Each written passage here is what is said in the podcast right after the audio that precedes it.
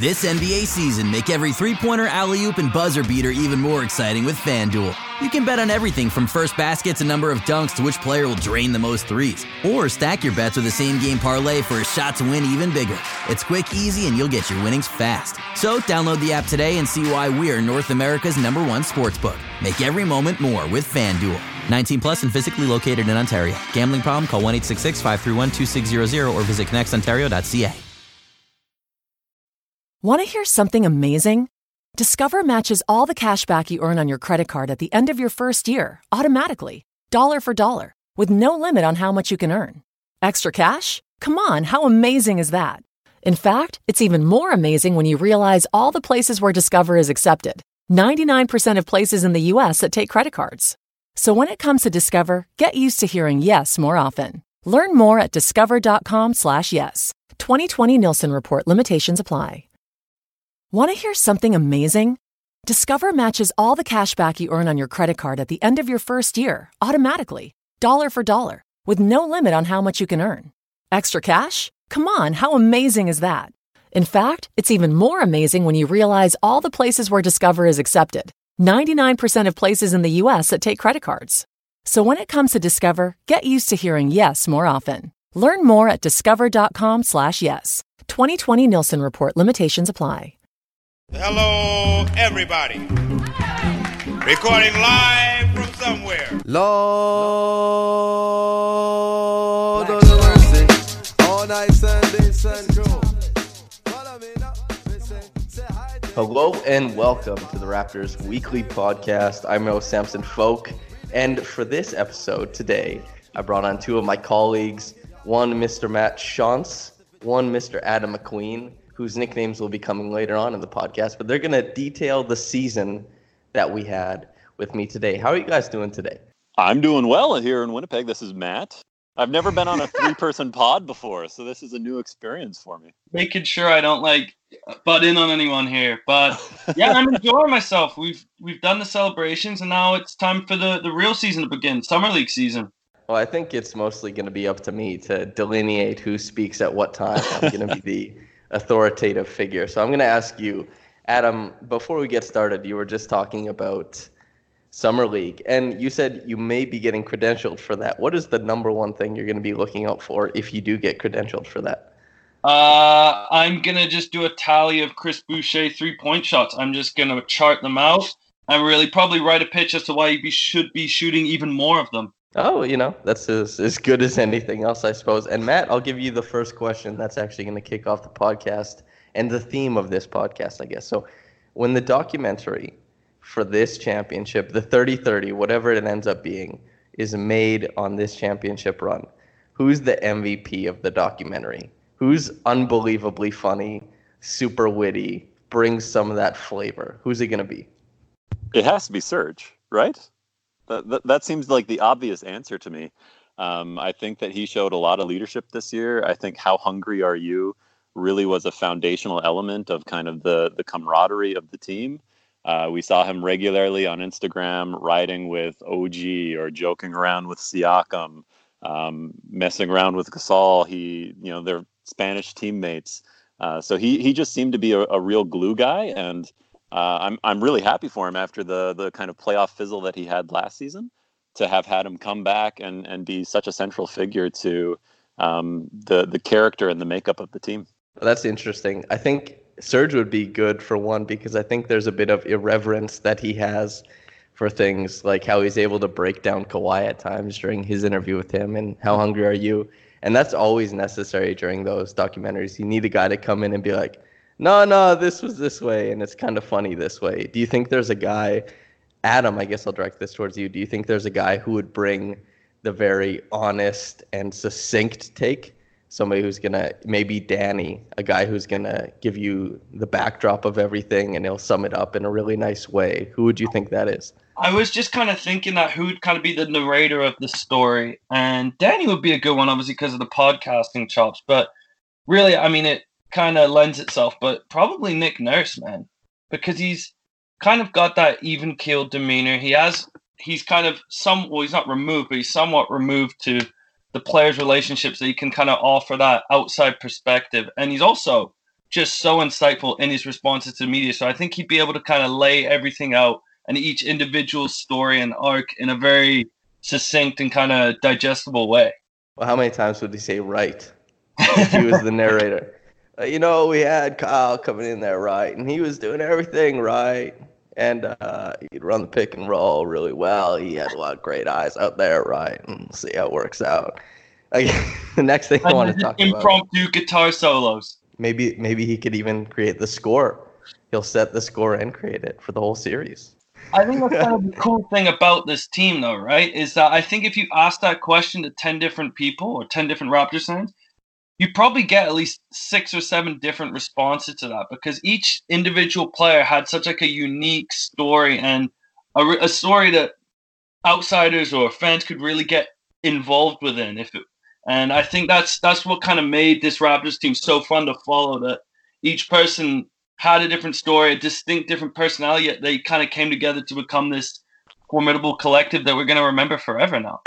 Well, I think actually I was going to have my input be that it would probably be Kawhi Leonard if he was available because in that interview he did with Kyle Lowry as his partner and the interview done with Rachel Nichols where he seemingly without being coaxed into it revealed that they had drama in the locker room halfway through the year that nobody knew about, but he just brought that forward. I think that opens up the idea that maybe Kawhi Leonard would just spill all the tea because he doesn't consider anything about emotions to be important. He's just like, oh yeah, and everything about this, this was this way. And you'd be like, wow, that's incredibly illuminating. Except he wouldn't consider it that. He would just say, well, that's all it is. To be fair, we do not know how much champagne he had drinking at that point. So a lot could have happened leading up to that. So I, I guess we just need to get him drunk if uh, if we want those honest answers.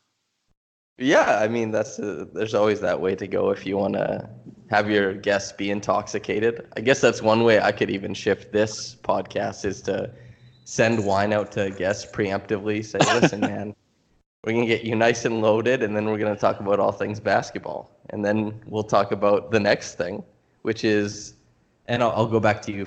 This one, Matt, is what was your biggest fan moment of the postseason? And I know a lot of the people, colleagues that are they like to be kind of removed from a lot of things and take more of an analyst's approach, but we're still all fans of the team at the end of the day. And what was your number one fan moment where you just kind of let the analysts go to the side and you're like, no, it's just fandom?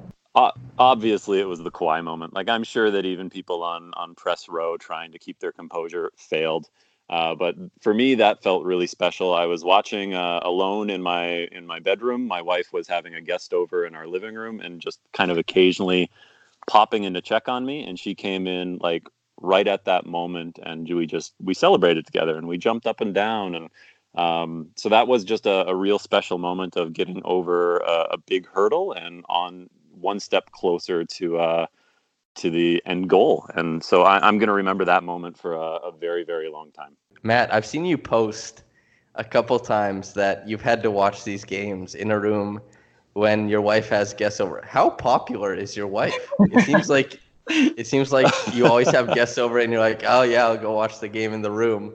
You're so damn popular. Like she's having My, wine nights, all this type of stuff. I, I make this is my wife is just the coolest person. I, I've I'm so proud of her and I'm amazed by her. Uh, but it's also kind of the unique thing. I'm an extreme introvert and she's an extreme extrovert. Um, so when she needs people time and I need alone time, it works really well for me to watch a basketball game or for and for her to go to a friend's house or or have somebody over. Uh, and it's a great way so that we can kind of uh, both feed into our own um, our own health and our relation relational health as well um, while kind of getting recharged it's it's pretty fun that's a, a great medium for you guys to use it as I, I like that a lot adam how about you the number one fan moment that that's so funny matt says that because my girlfriend will come home and i'm watching like my third basketball game in a row and she just shakes her head like do you really need to be watching the Kings Suns right now? And I'm like, I do. I really do this this Bogdanovich guy's got something to him.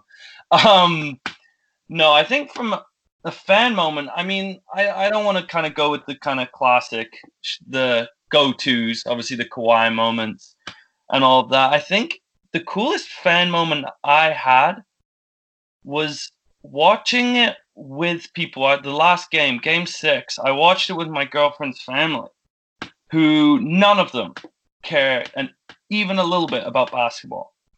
They're a hockey family, a football family, and throughout the postseason, I've been kind of watching alone so that I can try and, as you said, have that analytical lens about things and kind of break stuff down.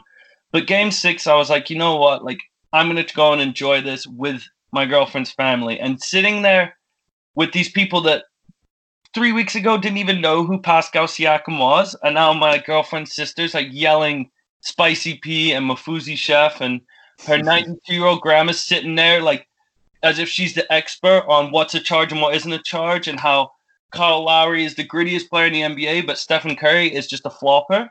Which were the great takes. I should have just really had her grandma mic'd up for, for all of the game and to just kind of see the the joy and the the excitement that people that didn't even care about basketball about a month ago got just kind of getting around rallying around this sort of team was what made it more enjoyable for me is like I almost got to show them off to to my family and my friends as it started picking up. They, everyone would ask me about it in the gym or at practice. And so it was kind of like my little thing here in Vancouver. I could just like show them off, like, oh yeah, like this is uh, this is Marc Gasol. This is what he does, and kind of give everyone this kind of brief little rundown. So yeah, I think that would be my my fan moment, watching the others get involved.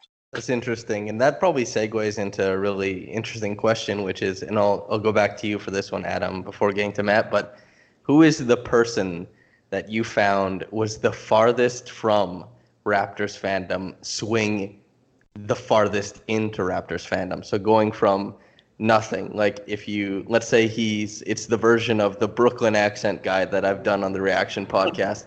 that guy becoming, you know, a massive Pascal Siakam fan. He loves him. This guy goes all the way. What's the biggest difference you saw? I think it's just the the, the biggest difference was kind of I, I don't know how to even kind of put this into words, but like I think it's just the backdrop to what everyone kind of expected from the Raptors. Those that don't really follow them are like, but do you really care about the Raptors? And obviously, we've gone to great lengths talking about how they've kind of they're a different team and they they weren't going to come fall to the same hurdles as previous Raptors teams. I think it was just that moment. I think it was probably the Kawhi shot that all the people that probably don't spend as much time focusing on the Raptors suddenly had their whole world shattered, and they suddenly within that moment they're like, you know what, the Raptors are a legitimate team, and it went from like Raptors can't do anything to within one shot, the Raptors are there. They can win an NBA title. So I think that's probably I don't have a I don't have a good Brooklyn accent for you or anything like that, but I think that was probably the moment and kind of where things started to shift. For me, it was it was right after the Raptor, the day after the Raptors won the championship. My boss came into my office, and she is not really a, a sports fan. In fact, she's made it. Uh, she's joked some often that the only things that she watches on TV are the Bachelor or The Bachelorette. Like those are those are her shows, and her husband's even worse. He doesn't watch any TV. Uh, and that day they came in and talked about. Uh, she came in and talked about how they had watched the game and and how they got really into it. And uh, her husband is is so German he thinks it's a waste of time to watch a three hour basketball game because he could be doing other things. But here there was that they were rallying around a team that they had never really supported before, but series by series had gotten more and more invested um, and and really grew to love the dynamic of this group. It, it's it was just fun, and I I felt like I was surrounded by a lot of people like that who this was kind of a, an introduction to how fun basketball could be.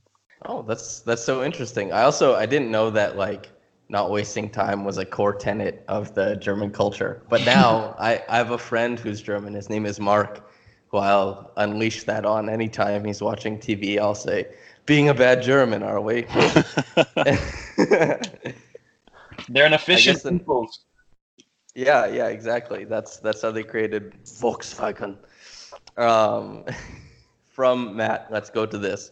The number one regular season storyline. The thing that was either the most enjoyable or most dramatic, whatever you want the highlight to be, you go for it, man. What was your favorite thing?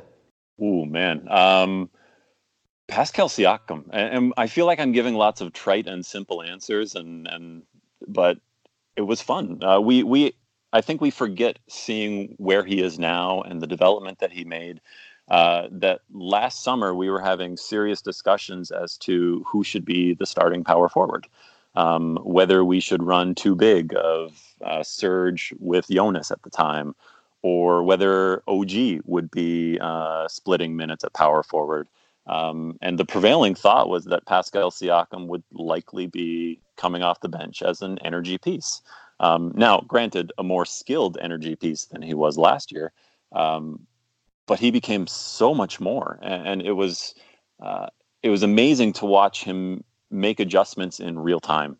So one week it would be teams started throwing double teams at him, uh, and then he was having trouble adjusting. But then we saw him learning to pass out of that, or learning to attack it in a different way, or um, attacking from different spots, working more off the ball so we constantly saw that progression almost on a on a game by game basis of him seeing what teams were trying against him um, and learning to adapt and make those changes necessary to um, to dominate. And, and, he was he was the Raptors' most consistent player the entire season. And I, I think if we went we went back ten months from now, um, that would blow somebody's mind, and they they would have expected a, failed season if that were the case. Yeah, that's a, I think that's a great answer because I think I'd feel the same way. I'll have a different answer, but it'll be kind of tongue in cheek. The Pascal Siakam thing is really interesting to me because, as you alluded to, his meteoric rise was great to watch. But not only were we expecting him to maybe be a bench piece or a pseudo bench piece, we were thinking I thought that his next step was going to be better passing. And while acknowledging that he was already kind of a plus passer for his position, I thought that he was going to go towards that, you know, the Draymond mold that everybody wanted him to go towards, that everyone thought that was his ceiling. And yet he completely raised the ceiling of his scoring and he didn't seem to want to ever stop. And that's why he scored more than 30 in an NBA Finals game. That's why he had 25 in a closeout game, or 26 actually in a closeout game in the NBA Finals. And God, that was so rewarding and intriguing to see how this guy who didn't have a pull up jump shot could just keep on trying to break the game vertically in new ways that I hadn't really seen anybody do. And that was when I went to the games and I went with my friends and I told them, I was like, I know Kawhi will be fun to watch, but let me tell you, Pascal Siakam, that's the guy who you'll remember watching, I think, because he just completely changes how the game works. What do you think about that, Adam? What do you think about Pascal's season?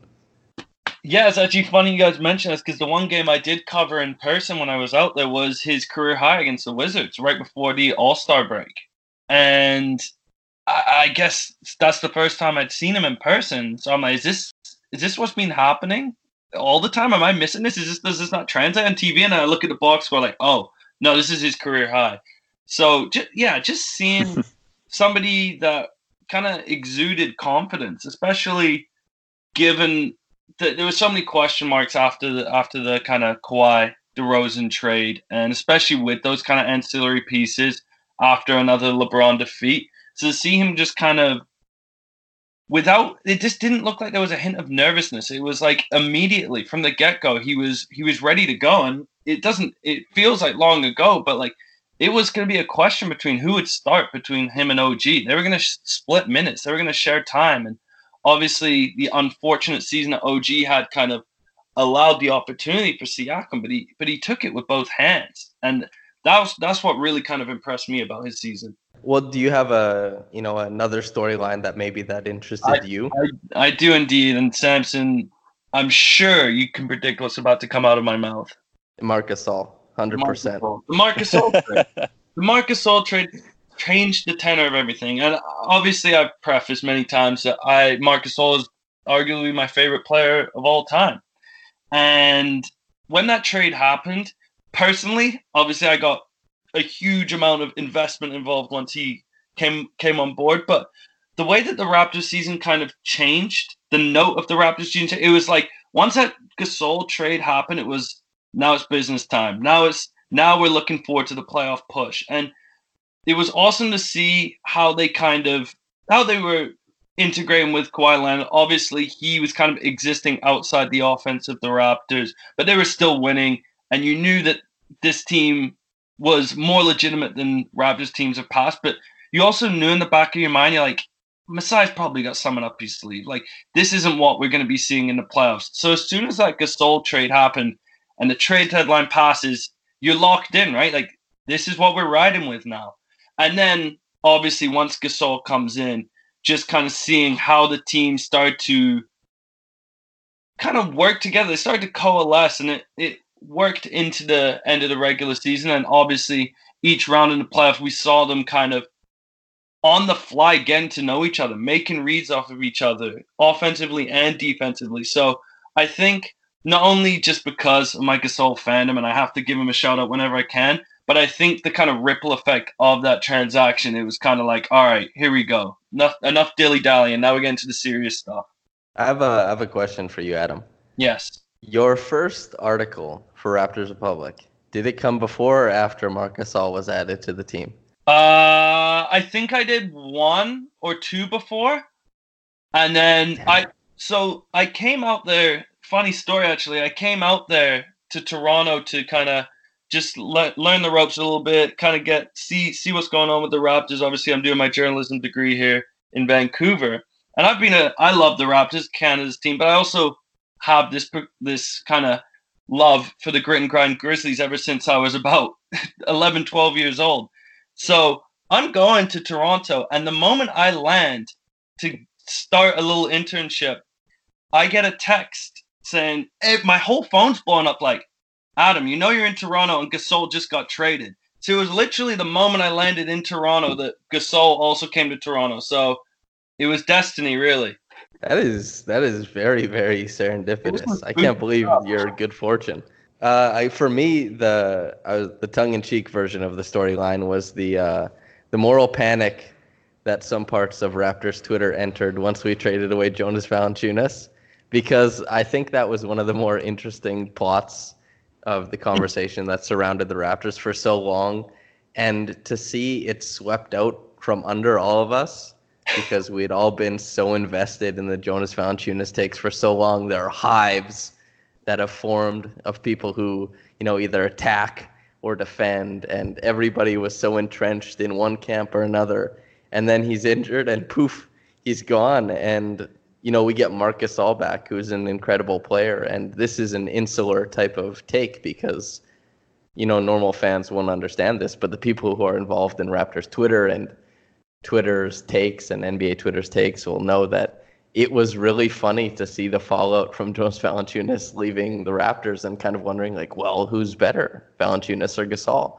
And then having, you know, to answer that question and ask that question is who fits better, who is better. Watching Jonas Valanciunas eat these monstrous numbers for so many games and then watch Gasol redeem everybody who had faith in him. Uh, maybe you most of all, Adam, in the playoffs when he was able to defend in the pick and roll. Give, getting back to you, Matt, after giving the title a bit of time to breathe, who do you think came away the most underrated for the Raptors? And then, secondly, maybe just in the playoffs, who is the most underrated player that wasn't a Raptor? Ooh, are we looking at just playoffs for Raptors, or or on the season? Who's the most underrated? Just just playoffs. Just playoffs. Um, probably by the end of it, just by virtue of not being there. It's it's OG. I think a lot of people forget uh, that he was even on the team or his role. Um, but the the story that kind of sticks with me uh, outside of that for uh, is Jordan Loyd and and the Raptors uh, practice sessions. Um, there was a great piece, I think it was on CBS Sports, but I, I may be completely misquoting that, um, talking about how the Raptors basically ran Jordan Loyd as the opposition's top offensive player. So when they were running against, uh, when they were up against the 76ers, they were having him mimic Ben Simmons' motions. Um, when they were playing the Warriors, they had him mimic Steph Curry. Uh, and so they were having him run sets based on specific people, allowing their defense to strategize and match up with them more successfully. Um, so I, I, I, I, love those little stories of the players who don't play um, mm-hmm. and yet still find those ways to contribute and meaningfully impact the success of a team. And um, so from top to bottom, uh, I, I, think all of them played a role, and and Jordan Loyd's celebrations alone were just uh, elite. Yeah, that was a real. Uh, I'm glad you you got some Jordan Loyd love in there because I'm actually a big fan of his, and yeah, I what it's kind of funny because I I can't I can't really think of a underrated player amongst the players that really did play. Almost each guy got their moment to shine over the past four rounds of playoffs. So that's actually probably the best answer someone can give. Uh, I maybe maybe Serge Ibaka. Like people people love Serge Ibaka as well, but he did really kind of show up in some of the most crucial moments during the playoffs when stuff were stuff was looking pretty dire. I mean, the Game Seven out of body experience was was something to behold.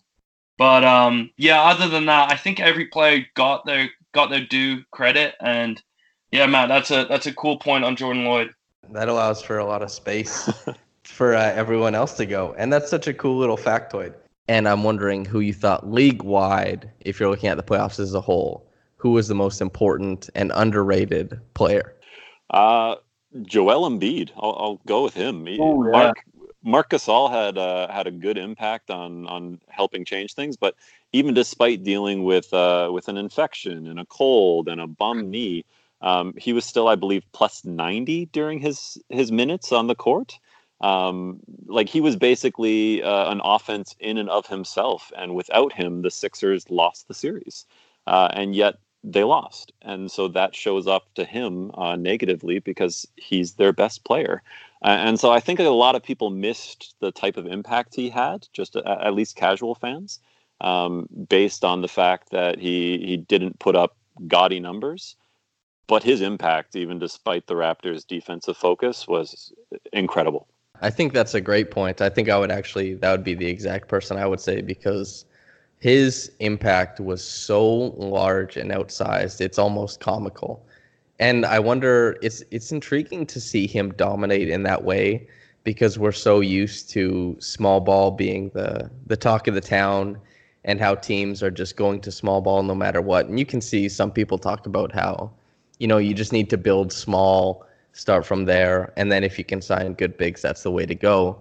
But hopefully, with Embiid having his success in that way, guys like Steph, Kyle, Damian Lillard having their success in that way, you see teams stop trying to build other archetypes of teams and just try and build around great players. And then we'll have all these different types of teams. Because in the NBA landscape right now, the 76ers are so unique because they're these mammoth men all gathered together with no spacing, and they're just like, listen, we're the biggest dudes on the court. We're bad as hell, and we're like we're coming at you and just try and deal with our size. And for the Raptors, that was almost impossible. It was really something. How about for you, Adam? Who do you think was the most underrated in the playoffs? Most underrated? Hmm. You know, now I think about it, I was gonna say I've got a list here, but I think I'm gonna have to go with Klay Thompson, man. It's the story of it's the story of Klay Thompson since Durant's been there at the Warriors. Even in the finals, Klay's injury gets overshadowed by another player in Durant. So, dude, just in that finals as well, seeing what that guy was doing, some of the shots he was hitting, and just the cold blooded nature and how he was doing it, just pulling up from anywhere. And his defensive impact is is just once you're rooting against it, you truly understand the impact that he has for that team. And I know that a lot of the Warriors kind of got that a lot of media attention and credit after KD went down and they knocked off the Rockets and they knocked off the Blazers. But I still felt a lot of that praise was going towards Steph and Draymond, which is rightly so. Obviously, Draymond's numbers went through the roof. But still, behind it all, it's like even when that happens, Klay seems to be the last one that's talked about yet. He's the one there shutting down the Blazers backcourt, which is supposed to be one of the top backcourts in the game. He's the one that's yeah hitting daggers against the Raptors and D'ing up all sorts of players. And yeah, it, it, even amidst all of this, and it's a Warriors damn dynasty, it still feels like he's underappreciated. That's a great answer, both you guys. So bravo. Mm-hmm. Those are the I think those are the two best answers you could give, and that's interesting that you brought up Klay. And something just before we move on to the next thing is it's interesting that Klay Thompson even though I understand that Steph Curry drives the Warriors and their system and what happens and spacing, spacing, spacing, and gravity, gravity, gravity, all very important. And I would have, even if Klay had like 35 points in the game seven, if I had a vote, I'd still probably vote for Curry. But I think for the people who were voting, if the Warriors do come back in that series, I think Curry misses out on another finals MVP because Klay was in rare air and I think that he was probably he would have been the guy to get it because the way he played and the fact that his injury is all that we talk about in that finals is is kind of crazy. So I really like that answer. I was just gonna say the work he put on we we as the Raptors insiders all secretly revel in the fact when Jimmy Butler or Middleton or someone tries to post up Lowry, we're like, do it. I dare you. It's not gonna work. Even Zach Lowe says it. Yet Klay Thompson took Lowry in the post, and every time he got the damn ball, it was in the bucket. Like that guy, absolutely. And I love Lowry, and we all love Lowry, but he absolutely cooked him in the post. You know what it is? It's that Klay Thompson, unlike Middleton or whoever else, they they really try and they they try and back Lowry down. Mm-hmm. Klay Thompson doesn't back Lowry down at all. He just turns as soon as the ball touches his fingertips, he's turning in over his like left shoulder for a jump shot, and that's he's not messing with Lowry in the post. He's just like, okay, I'm guaranteeing that a short guy's guarding me. I'm not gonna try and outmuscle him. I'm just gonna shoot over top of him, and that's the way to play against Lowry in the post. But everyone, mm-hmm. everyone gets it mixed up. Uh, back to you, Matt, for this one. Have you, and if so, how much? How much have you watched or rewatched the last series, the finals, or any of the playoffs at all? Uh, I haven't watched any full games. Uh, actually, I've rewatched Game Six versus Milwaukee. That one I've rewatched. Um, but outside of that, it's been watching. Uh, I've watched a lot of highlights. It's kind of one of my my coping mechanisms when when work gets uh, tedious or hard.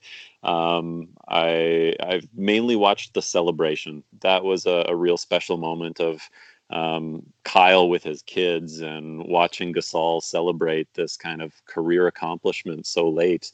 Um, so it's it's I've I've picked and choosed and and it's it's been fun and it's something that I'll go back to regularly. Likely this summer when I get a little bit um, basketball anxious that you know I, I don't have any ball to watch, then I'll go back and kind of watch more clips and and and uh, full games. That's it's the same for me. I've I've rewatched like game six of the finals a couple times, two times actually, just because it's such a crazy thing and I really wanted it to warp into my brain and just kind of always be there. How about for you, Adam? I'm I'm kind of with Matt in the fact that I think we're, it was such a whirlwind journey and such a long long journey as well. This this playoff series. I mean, Orlando feels like years ago at this point. I was almost, and the amount that I was trying to write and cover, that I was almost not burned out to say because it was an awesome experience getting to follow that so so closely. But I was like, you know what? Once it was done, I was I was like, you know what? The mission has been completed.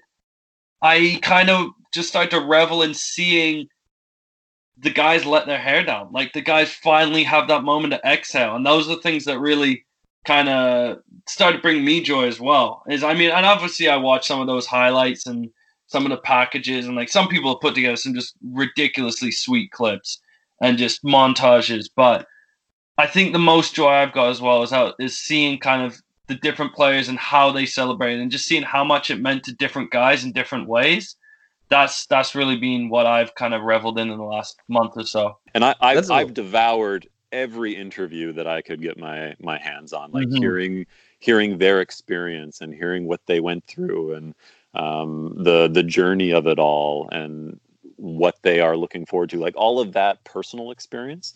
Um, that's what I've really devoured. I mean, it's it's so cool too because with this team is like you said with those interviews, each guy well, there's like there's clusters of guys that in different parts of their career that they give such different answers and experience the win in such a different way. So when you look at someone like Lowry and Gasol, it's been such a long time coming, and they've they've been kind of maybe overlooked, and it was just you could feel the weight come off of them. And then with someone like Kawhi, it was it was just a complete